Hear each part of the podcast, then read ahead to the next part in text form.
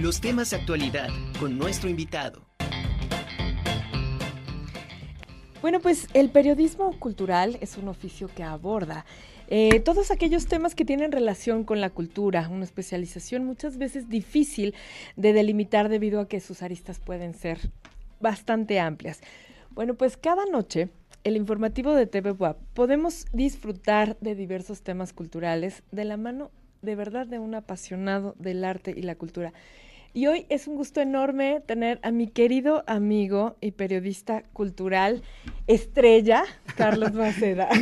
Hola, Nami, ¿cómo están? Muy buenas tardes. Charlie, feliz de verte. Yo, yo más de vernos en este, en este espacio, ¿no? Que compartimos hace tiempo y con el mismo gusto y por supuesto también saludar a tu audiencia y a todo el equipo que nos está apoyando siempre, que, que hace posible que, que lleguemos hasta los oídos, hasta los hogares, hasta cualquier lugar donde nos están acompañando en la señal de informativo, de por supuesto de la conjura, en general de radio y TV. Así es, Charlie. Oye, esta especialización es bastante compleja, pero pues cada noche puedes llevarnos de la mano literal a conocer lugares que a lo mejor no teníamos ni idea de que existían o que muchas veces no tenemos acceso a estos lugares que tienen mucha historia que contar, que ha pasado tanto por esos lugares y tú los compartes. ¿Cómo ha sido esto? Fíjate que primero estoy muy agradecido con, con, el canal, con la universidad, porque me ha permitido justamente llegar y a un público impresionante y conocer muchos de estos espacios. Yo me formé en la licenciatura en nuestra institución y conocíamos un poco los espacios, básicamente donde convivíamos todos los días, es decir, en la Facultad de Arquitectura, el Colegio de Diseño Gráfico, eh, en CEU. Después, cuando hicimos el servicio social justamente aquí en la dirección de comunicación, allá en el centro me refiero, en el edificio de La Palma, un rato compartimos en el edificio Carolino. Y bueno, esto nos ha llevado a conocer un poquito más de ese espacio que como estudiante eh, conocíamos. Tú y yo hemos disfrutado de estos espacios y ha sido un privilegio de verdad eh, llegar todos los días al edificio Carolino, por ejemplo, que es tu área de trabajo y esta oportunidad de conocer y de disfrutar las pinturas, las escaleras, los pasillos, todos estos tesoros que tiene nuestra universidad. Y verlos desde otro punto. Exactamente, toda esta información que nos ha permitido, eh, pues, eh, acercarnos al conocimiento desde otra disciplina como es desde la historia del arte, que es unos estudios que hago posteriormente a la licenciatura. Y esto efectivamente te permite verlos desde otra visión, con otro conocimiento y también valorarlos de otra forma. Y esto también ha llevado que pues la vida nos ha reunido el conocimiento, la experiencia en nuestro área de trabajo a ir por diferentes lugares. Ya llevo bastantes añitos en, haciendo este tipo de material y recuerdo justamente cuando empezamos en radio, allá hace mucho tiempo, con el maestro Honorio, con Jesús Aguilar, que debe estar aquí a un lado en, en radio, teníamos este programa que se llamaba eh, Voces Regionales. Y entonces, cada, cada viernes nos íbamos al interior del estado. Era recorrer todo el estado y, a veces los que vivimos en la ciudad no tenemos la oportunidad de conocer estos lugares. ¿Qué pasa? ¿Qué platicábamos allá? Pues conocíamos la iglesia, sus tradiciones, la fiesta patronal, eh, sus artesanías y muchas veces te traíamos regalitos para, para nuestra audiencia. Y eso permitía acercar un poquito a la gente. Muchos de los cronistas que hoy son amigos en ese momento empezábamos a conocernos y cómo disfrutaban este material, porque además todos los que conformamos este, este primer trabajo en radio, también lo hicimos con muchísimo gusto. Cada, cada fin de semana, cada viernes, perdón, que el fin de semana empieza los viernes para muchos, era para mí salir con los amigos. Maravilloso. Y hacer algo que me apasiona, justamente hablar de patrimonio, hablar de cultura. Y bueno, pues posteriormente hemos sumado otras, otras cuestiones que los mismos compañeros, las mismas personas que nos escuchan y que nos ven, pues siempre te van recomendando. Oye, oye, tengo este tema. tengo este otro evento. Voy a publicar el libro. Voy a dar una conferencia, como ahorita acabamos de platicar, ¿no? Con escuchar con, con Lilia, que es gran amiga y forma parte de un grupo también con los que hacemos recorridos. Entonces, se ha sumado todo y nosotros a través de un micrófono, a través de las cámaras, podemos dar a conocer muchos tesoros que tenemos a lo largo y ancho de nuestro compartir estado. A compartir la, la, cultura, efectivamente, mí Pues esto, esto es lo que hacemos. Y viene, y viene, después de todo esto, viene una nueva etapa tuya, ahora pues nuestro periodista cultural estrella. Es de verdad es una maravilla poder disfrutar, que debe ser muy complejo, Charlie, porque hay que decirlo. Haces toda una investigación a tener que resumirla en poquito, porque el tiempo en televisión lo podemos entender. Pero eh, es, es, es, muy rico estas cápsulas que compartimos cada noche y que después de que se, se, se, presentan en el informativo, las podemos ver en tus redes sociales. Efectivamente, eh, es todo un reto, pero es un ejercicio que ya hemos venido haciendo en otras actividades. Como parte de la cultura y de los estudios que tengo, también me ha permitido eh, pues conocer y formar parte de diferentes actividades. Una de ellas, por ejemplo, es la que hacemos en el Museo Convento de Santa Mónica, eh, que es justamente el seminario Reconocer. Al año eh, hacemos una investigación de las piezas y entonces tú haces una investigación extensa, pero esta, no, imagínate resumirla para que los visitantes, o sea, se lleven la información. En una cédula, tú haces una investigación de 15 cuartillas y en una cédula de... cuatro párrafos. Cuatro párrafos, no, y es, extenso, ¿no? Resumir toda esta información es todo un reto. Y entonces, justamente, esto lo que hacemos en las cápsulas es eso también.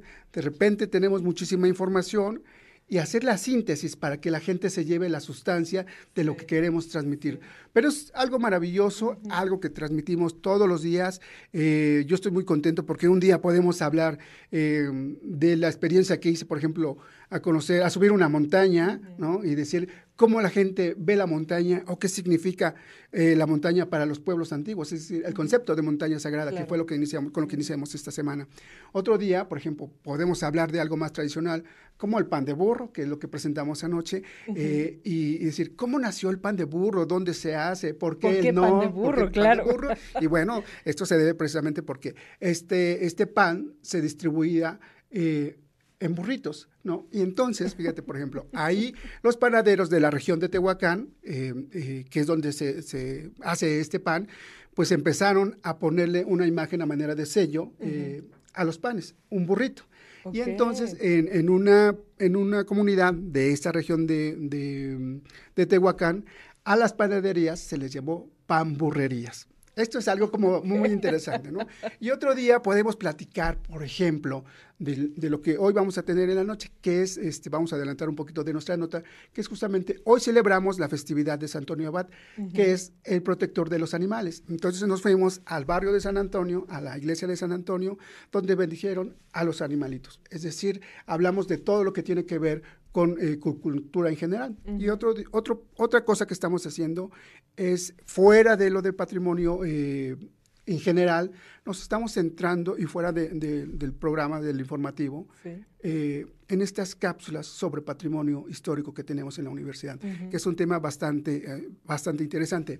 Ahí yo estoy un poco en la producción y rodeado de un equipo maravilloso que están saliendo estas cápsulas espero que la disfruten como nosotros lo estamos disfrutando para y, y, a mí me encanta, perdón que me eche el comercial, pero ser parte de esa producción. Así es, así es. no, eh, la verdad es que, eh, Charlie, es, es increíble todo este trabajo que has venido haciendo por el mero amor, de verdad, es puro amor al arte y a la, a la, a la difusión, el, el, poder compartir esto de la cultura. Y pues visto desde, desde donde tú lo estás viendo, también muchas veces ayuda como a ir desmenuzando toda esta información que hay y, aportarle a la gente, eh, pues, un poquito de su propia cultura, ¿no? O sea, nos compartes, descubres, eres como, como que el, el abre caminos, ¿no? como que vas descubriendo cosas que tenemos. Ahí podemos ver en las imágenes. El famoso pan de burro. Mira, ahí está la, el sello que le ponen las panaderías a, este pan que se elabora en, en la región de, de, Tehuacán. Y justamente ahí está, esta imagen me, me encanta porque representa... Sí, está este, increíble. Y este pan, aunque un día como, como ayer, pero de 1552, se hace, eh, se otorga el permiso para crear el primer molino en la región de Tehuacán. Este pan, que es representativo de la zona y forma parte de su identidad, fíjate que se, se, se hace hasta la revolución. O sea, 200, 300 años después de, que se crea el primer, el primer molino. Y entonces esto nos habla de una situación muy particular de la región que es patrimonio. Claro, claro. Entonces todo va vinculado, lo que hablábamos con Lili ahorita. O sea, como un recetario te va a enseñar, o sea, te va a dar el contexto, Así es. ¿no? En el que se crea. Y podemos tener a través de estas imágenes y de, de tu trabajo eh, toda esta información, este, parte histórica y sociocultural de los diferentes este, es- lugares que tiene nuestro, nuestro estado y que van enriqueciendo de verdad la identidad. Así es. Y eso es lo que queremos. De verdad que, que nosotros, por supuesto, estamos orgullosos de nuestras semitas, del azulejo, de la arquitectura barroca que tenemos en Puebla. Pero hay muchos otros elementos que forman parte de nuestra cultura. Y muchos lo hacemos los mismos poblanos, poblanos de primera generación, como en mi caso, ¿no? Que mis papás de la Mixteca poblana llegan a Puebla y bueno, perdóname. Y bueno, se crea todo, todas estas cosas que queremos compartir. Qué maravilla. Gracias, Charlie, por acercarnos todo este trabajo, toda esta investigación que tú haces, acercarla a, a nosotros y desmenuzarla. Están increíbles tus cápsulas, Charlie. Felicidades por esta nueva etapa eh, profesional. Muchas gracias. Y eres un gran periodista cultural. Muchas gracias. Pues para cerrar, por supuesto, agradecer a todo el equipo de que estamos haciendo las cápsulas. Las pueden ver en, en nuestras redes sociales y en la personal, Carlos Maceda, a Jesús, a Adriana, a, tú- eh, a ti que hacen, que la- hacen la voz, la doctora Rosalba Loreto, por, por supuesto. Santos, Zoila, Oscar y mi queridísimo Humberto que nos acompaña Ay, cada, cada martes a levantar imágenes. Este Así este es el equipo que hacemos estas cápsulas de Hablemos de Patrimonio que esperemos las sigan en redes sociales. Claro, y es una maravilla saber como Humberto que ya utiliza los términos. Ay, mi, mi querido amigo, es, la verdad es que aprendemos mucho mutuamente. Gracias, Charlie. Te Gracias, quiero, amiga. amigo. Gracias por la invitación.